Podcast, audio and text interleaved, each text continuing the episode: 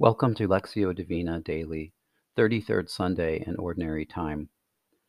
Jesus said, Remember, you are not to prepare your defense beforehand.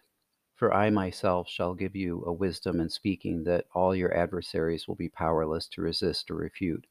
You will be hated by all because of my name, but not a hair on your head will be destroyed. By your perseverance, you will secure your lives. In today's Gospel reading, Jesus speaks about the end times, when nation will rise against nation and catastrophic natural events will occur. Also to come, Jesus says, are awesome sights and mighty signs that will come from the sky. Before that, though, many will come in God's name, saying, I am He, and the time has come. Jesus warns us not to follow them. That is not of God or from God. What is instead is the name above all names, the one who will give us irrefutable wisdom and security through our perseverance in the faith. God, help me understand a simple truth that I am aware of, but often don't acknowledge. Things fall apart. Whether out of fear or my focus on the present, I don't often dwell on the end times, that is, my own death and the time of redemption, the second coming of Christ.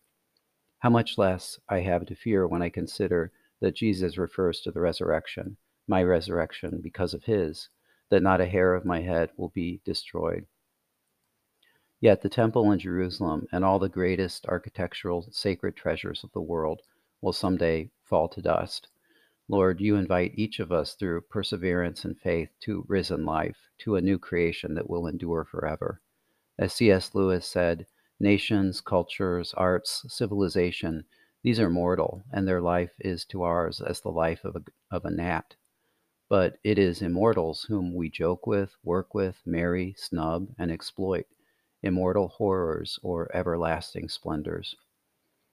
Mary, Mother of God, today I will bring my fears, prayers of thanksgiving, and intentions to you in praying the Rosary. I know you welcome me always so that you can show me the way to your Son. Thank you, God, for your great goodness. Glory to you. Bless me with your presence and help me persevere. Glory be to the Father, and to the Son, and to the Holy Spirit, as it was in the beginning, is now, and ever shall be, world without end. Amen.